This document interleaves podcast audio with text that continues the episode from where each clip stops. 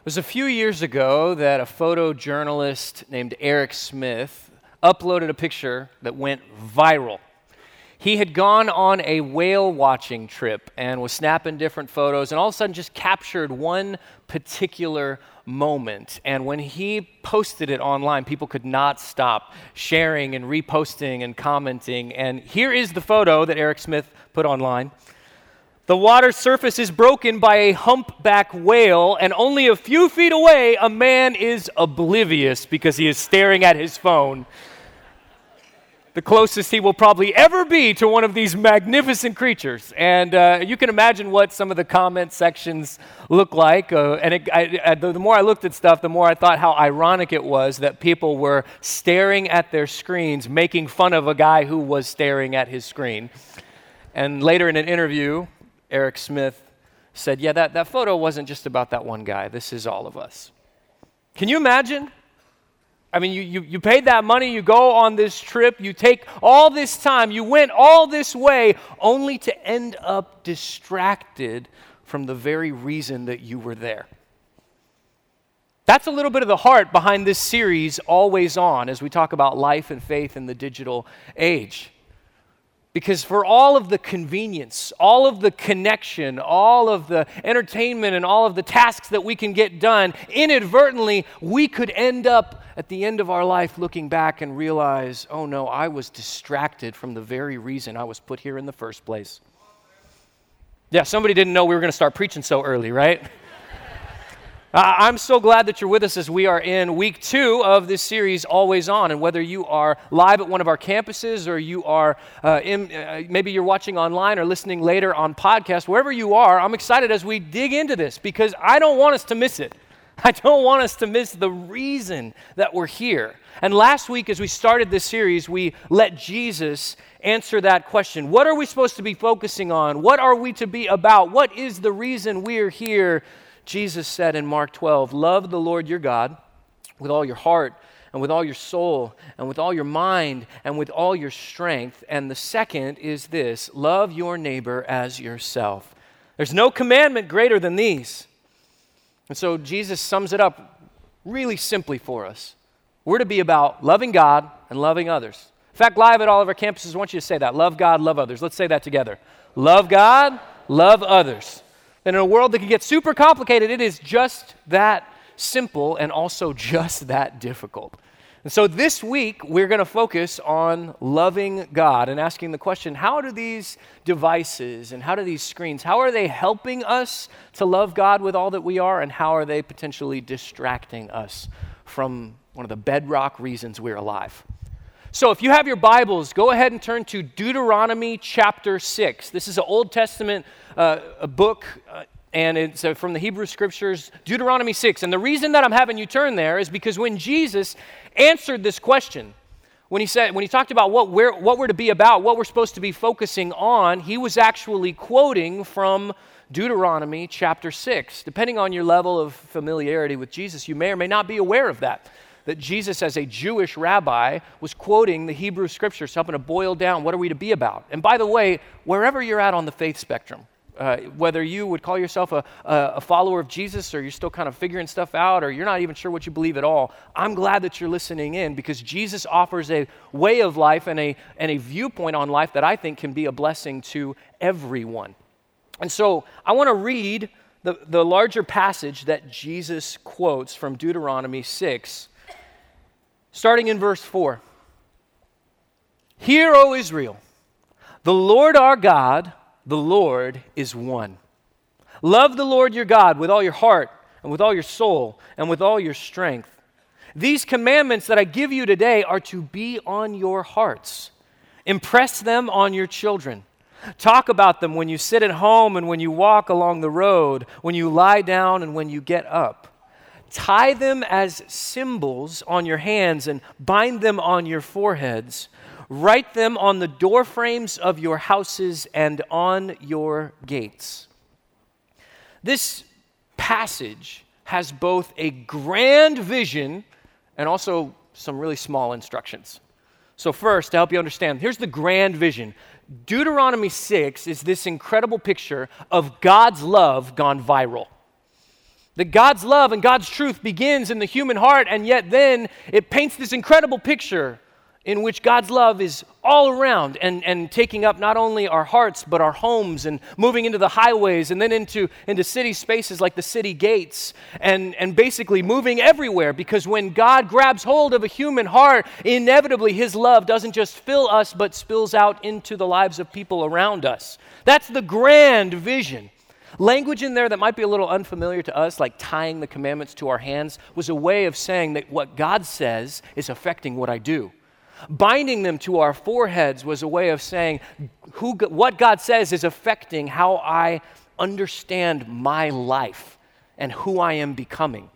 This is the grand vision of God's love and God's truth gone viral and immersing an entire community. And so the question is so then, how, how does that grand vision actually come to fruition? What are the circumstances in which God grabs onto hearts? Well, that's why there's a bunch of little instructions. You notice in the passage that there's this, these, all of these intentional choices. And I'd kind of sum up the instruction like this arrange your life in such a way that what God says is never far. And you notice some of these moments, they, they seem inconsequential. One of the things when we talk about faith is that it, we, we sometimes focus on the big moments. The moments when God was unmistakably present, when He kind of showed us a sign, when He moved in our life, when He, when he had this thing happen that, that reconciled a relationship, these big moments. And those moments are important. We can look back on them and remember them and praise God for them. But part of what Deuteronomy 6 reminds us, what Jesus invites us into, is see, it's the everyday stuff. It's the running errands with my family. It's the eating cereal with my roommate. It's the coffee break at work. It's the on my way to school. It's the when I get up and when I lie down, top to bottom, sunrise to sunset. It is the everyday and the mundane in which so much of following Jesus actually takes place. And so, all these little moments that may not seem like much, part of what Deuteronomy 6 shows us is that they will eventually compound together, not just into little ways that we spend our time in the in between moments or in the mundane, but they become the rhythms of our life and shape our thoughts and our conversations. So, all these small instructions eventually build to the grand vision. And I think part of what we can understand from this passage is God not only wants us to be immersed in His life and His word and His love, but also God knows how we're wired. So if you're taking notes, first thing you can write down is that we can look at this passage and see my heart and soul are shaped by what I keep close. And if the purpose of my life, if the reason that we're alive is to love God with all that we are, part of what God says is, okay, then keep me close and keep what I have to say close to your heart.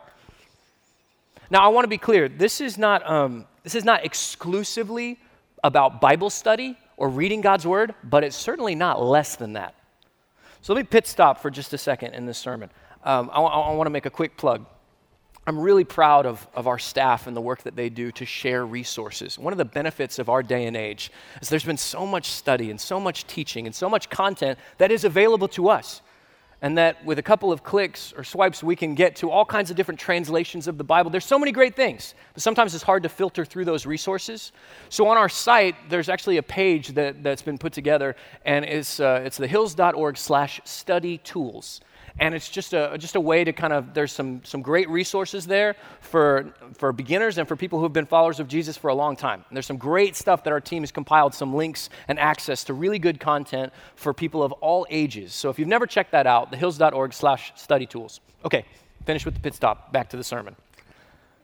My heart and soul are shaped by what i keep close. Said another way proximity often breeds affinity and God knows this about us. And so the grand vision comes from all these little intentional choices in which, in the small moments, God's right there.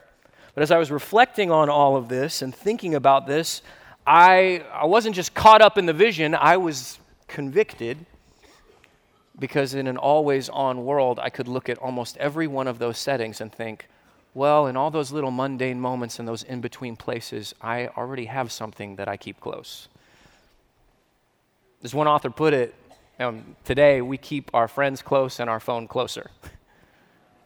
And oftentimes it's there and it's the first thing that we grab in the morning and the last thing we look at at night. And as soon as there's a lull in a conversation, it comes out of our pockets. As soon as there's a long red light, we reach for this. And inadvertently, this begins to fill all those little places.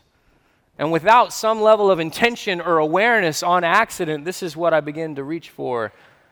And this is what begins to talk to me and give me something to look at or something to distract me with or something to entertain me with. And those moments, they may not feel like much, but just like Deuteronomy 6, you see this, these little moments add up to a rhythm of life and a train of thought. So there's a, an, an author and, um, and advocate for healthy rhythms and technology named Tristan Harris. He used to work for Google, and then he kind of left the industry because he got disillusioned, started advocating for healthier rhythms. And he calls, he calls our, our smartphones, he calls them digital slot machines.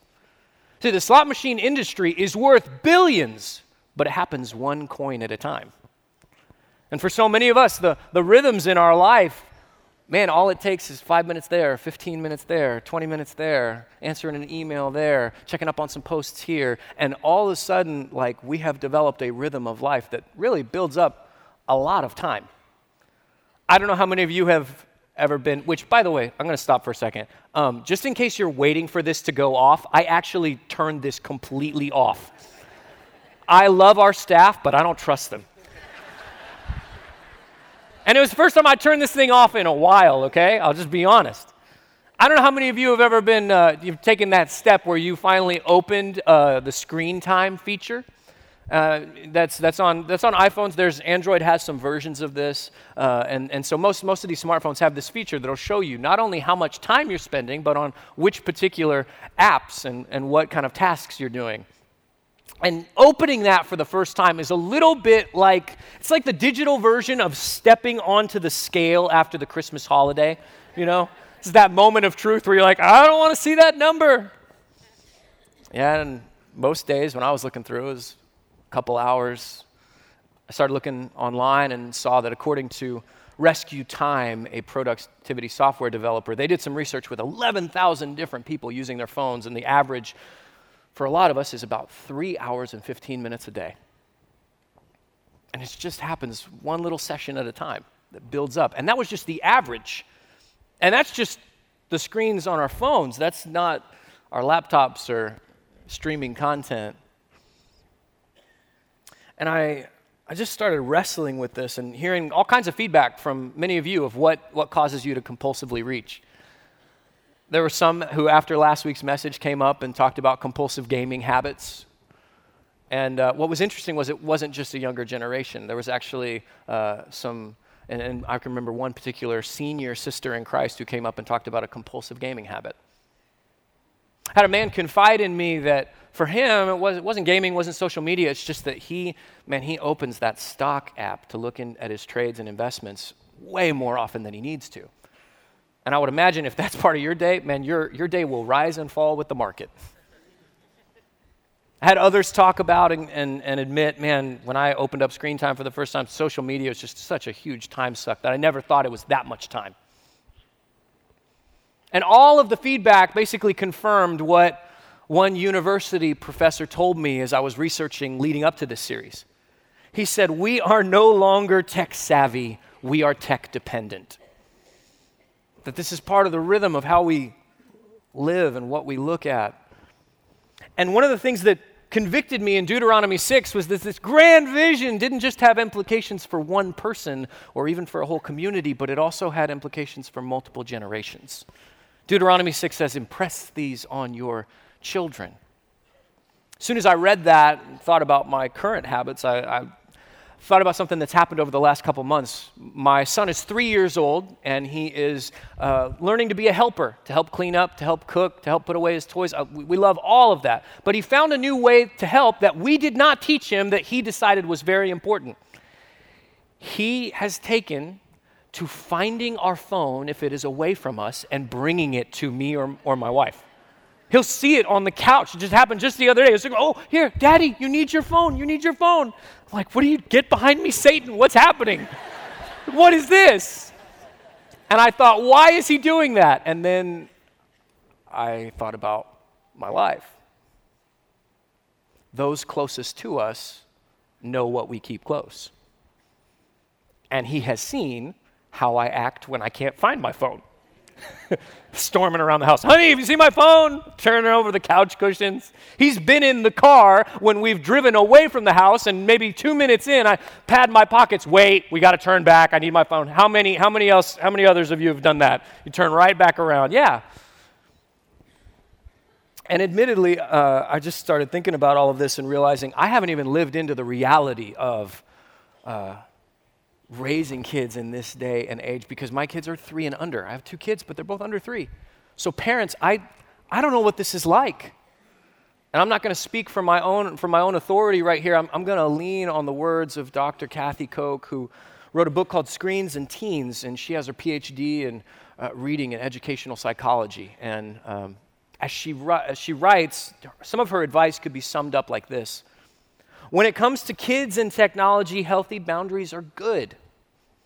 It's, it's good to, to start, and she doesn't come out with any like hard and fast rules because so many families have different rhythms, and not only that, schools have different expectations. The point is not an arbitrary number for screen time.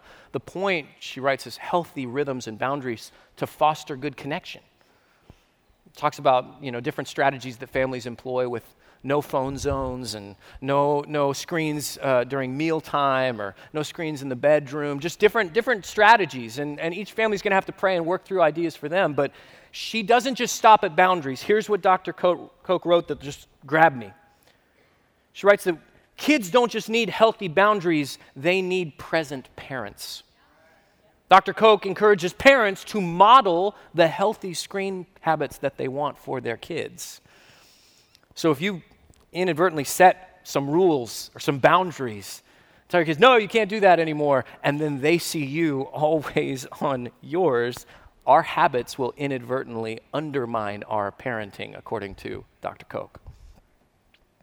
The point for all of us is, whether we have kids or not, is to wrestle with are we inadvertently filling all of these different, seemingly unimportant moments and spaces with something other than who God says we are and what He wants to tell us. And these questions, I'll admit, I got a little down in the dumps this week because these questions are heavy. Like they, they highlight for me how easily and how quickly I have missed it in my daily rhythms. But there's also good news. And the good news is that God is not depending upon us to change, God is inviting us to depend on Him. And He will change us, He will transform us. Not only that, that God showed us a better way to live, not just with instructions for Deuteronomy, but God came to earth in the person, Jesus Christ. And fully God and fully man, not only did He save us from our sins by dying on the cross and rising from the grave, not only did He save us, but He also showed us a better way to live. Yes, Jesus is my Savior, He is my Lord, but He is also my teacher and my example. And when we look at the rhythms of how Jesus lived, and I started looking at His ministry and just seeing some of these patterns. And part of how He lived in order to keep a close connection with His Father was even in the midst of busy ministry with crowds coming and all these people wanting his attention, wanting his focus, wanting him to teach to them. In the midst of that, Luke 5:16 says Jesus often withdrew to lonely places and prayed. I saw that and I thought, man, we could we could use some lonely places. Not because we can't talk to God when other people are around, but because it's really hard for us to listen when there are competing voices thought about my life if somebody followed me around and recorded a written record of what Taylor did, it might say Taylor often withdrew to lonely places and caught up on NBA scores or caught up on the posts from his friends. So I've been convicted this week that this, these, these screens and, and this device, it is crowding out the lonely places in my life where I can best listen to my Father and let Him press His word on my heart. There's so many great resources with this. And so many great ways that I can help study or find different translations. It can be useful in the moment when I'm talking to somebody, and yet for the lonely places, more and more, I'm going with the old school hard copy because this thing won't tell me I just got an email. And, and as I read and as I let God press on my heart, I experience a blessing that, and you just can't get from information transfer. Because part of what God is doing in us is to spiritually to experience this filling and this recharging. So I've got I've got a really um, I've got a really unpleasant question to ask you. And first I want you to know that I asked it of myself earlier this week. And I really, really want you to hear this from a grace oriented standpoint that this is for the purpose of assessment. This is not a sentencing. How's that for a setup? If you were only allowed to charge your phone for as long as you spent alone time with God, what would your battery look like? How long would it last through the day? I became convicted because I pay way too much attention to what this needs from me.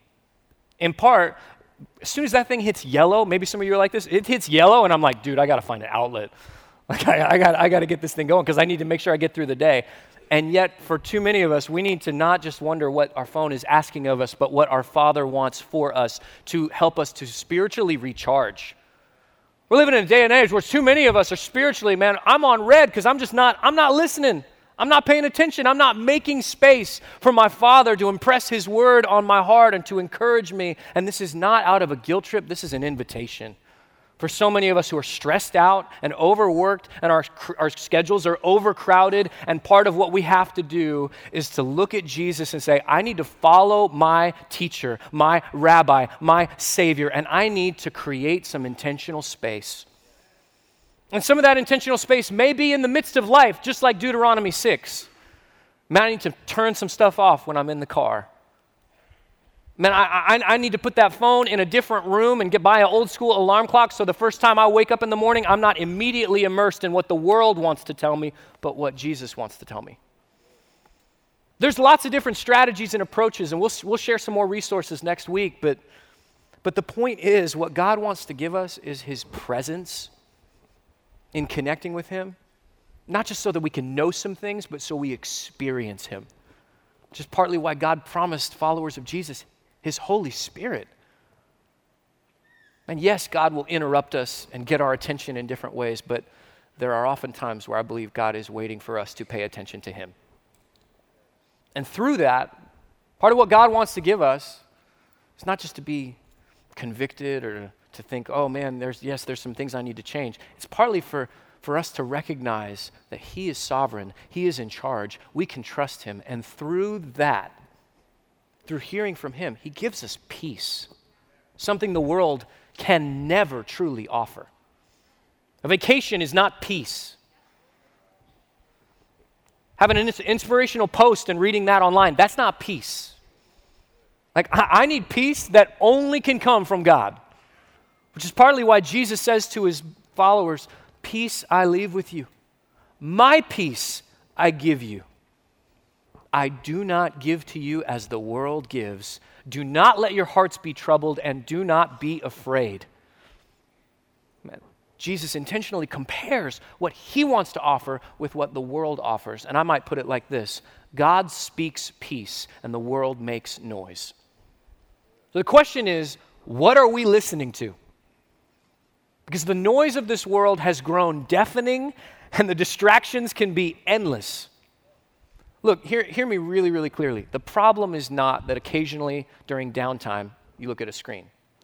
The problem for so many of us is that screen time becomes our only form of downtime. And through that, I listen to what the world has to say and the noise of this world. And there's, there's so many great things about having the world at my fingertips for what I can do and how I can work. And we're going to talk about more positive opportunities next week.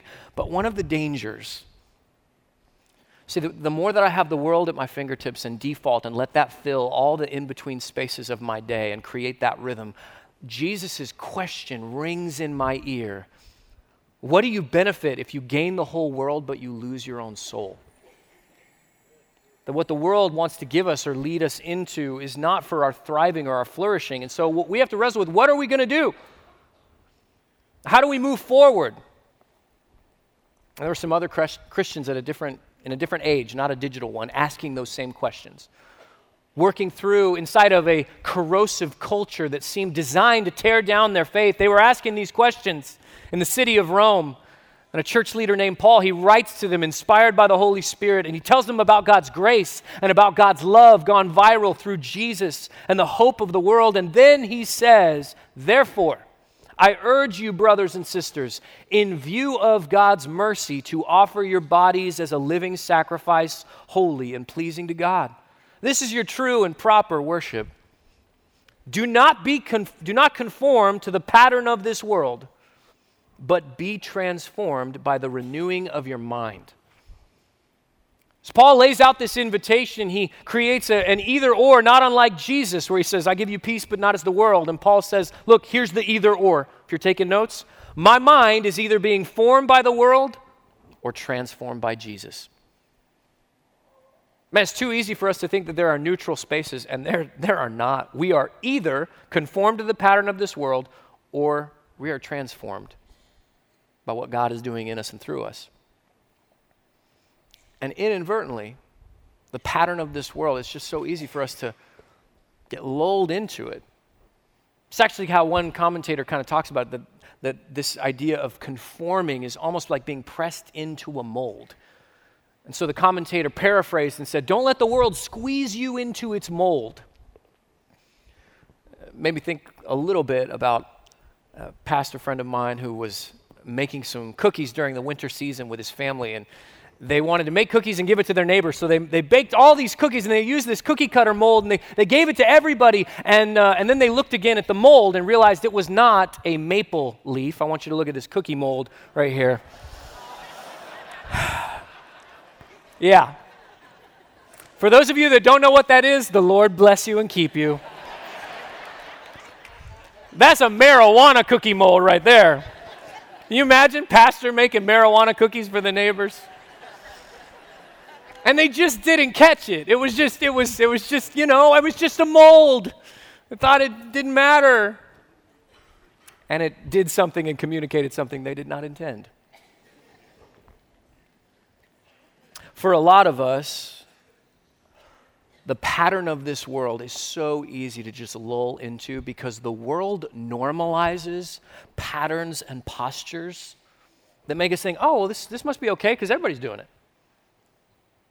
The, the pattern of this world for how so many of us operate with these devices, it's just easy to look at everybody else and go, hey, I mean, this is the world we live in, and in part for our jobs and for other things, yeah, we, we, we got to use these. But at the same time, the pattern of this world goes further than that.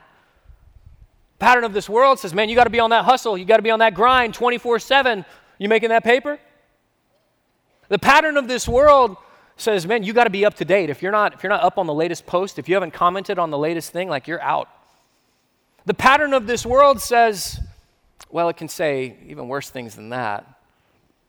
See, deep down, part of the pattern of this world, not just what we look at on here, but what using this, letting this fill those little spaces in our day, it can tell us we are the center of the universe. Because literally, our digital world is constructed around us. I got to move things and put it where I want, and it serves my purposes and my interests and feeds me what I want to see when I want to look at it. And inadvertently, it tells me and molds me into a pattern that makes me think it's about me.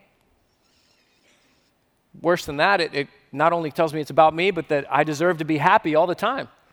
Because I go online and everybody puts their best foot forward, and all of a sudden I look at a bunch of other people who seem happy and go, oh, okay, I guess, well, that's how I, that's how I should be. I deserve to be happy. Not only that, but the multiplicity of options can tell me in the pattern of this world that I must have choices and not submit to what someone may have chosen for me. See, that's another one of those patterns of this world that begins to say, I am my own authority. I don't need teachers, I just need the information. I don't need wisdom from others, I just need the research let me just let me just Google it. Let me just look it up. And there are there is increasingly more and more people who are being taught and discipled by what they look up online instead of who they are processing, processing with in person. It's not only that, sometimes this will tell us the pattern of this world is I can just get rid of the people who don't agree with me. Jesus said, Love your enemies. Online, we just unfollow them, we just block them, we just mute them.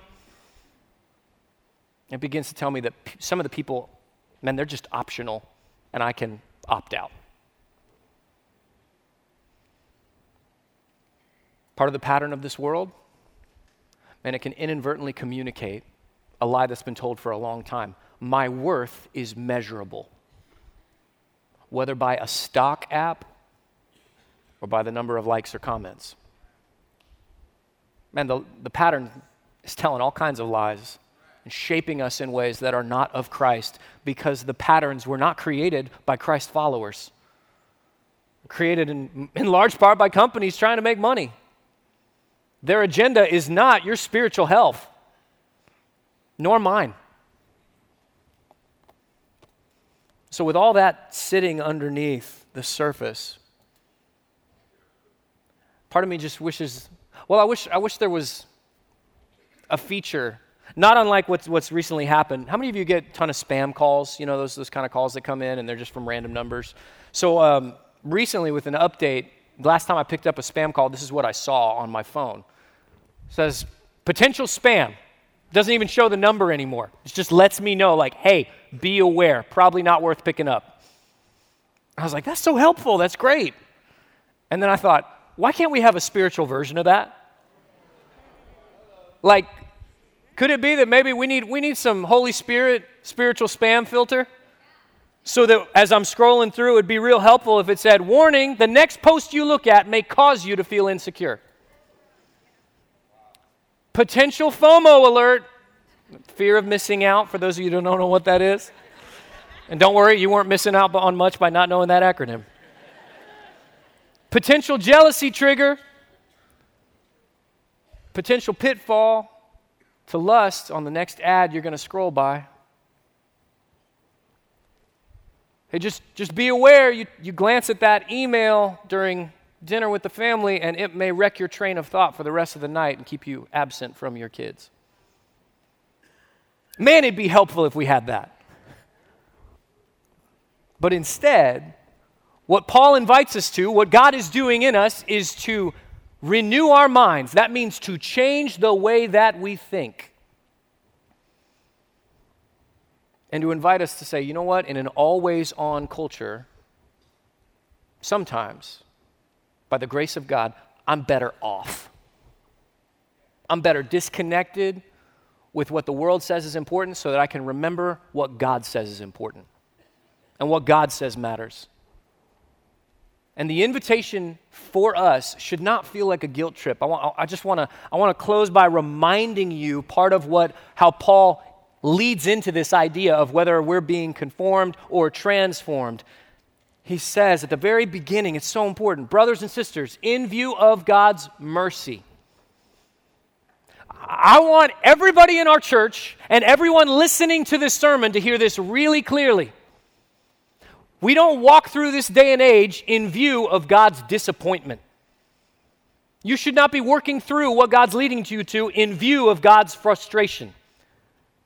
We're not living this out in view of God's impatience or God's anger or God's exasperation or God's disgust. That's not how your Heavenly Father looks at you. And if you want to understand how He is inviting you, you need to see this invitation in view of His mercy the mercy he has extended to us through Jesus Christ, who came, and paid for our sins, died on a cross, rose from the grave.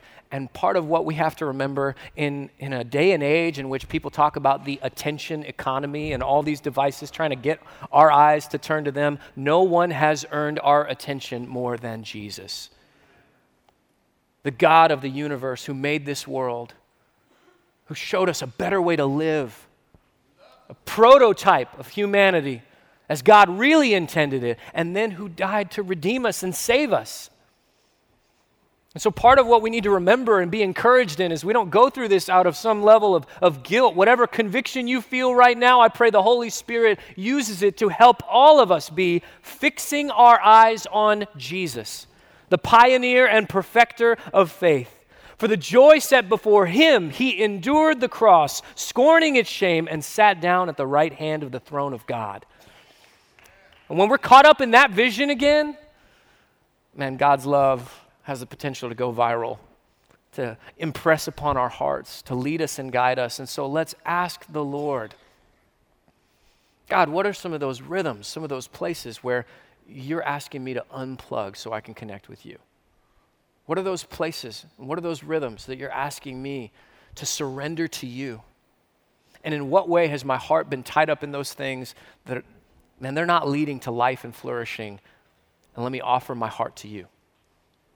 Because when we, when we do that, when we're caught up again in the vision of Jesus Christ, and then the love not only fills our hearts, but spreads into the lives of those around us.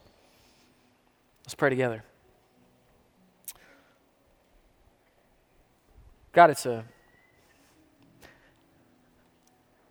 it's a weight to consider and think about the ways that we have not lived up to what you want for us. But let us not try and distance ourselves from that, but instead say, yep, we haven't, we've missed it. I've missed it.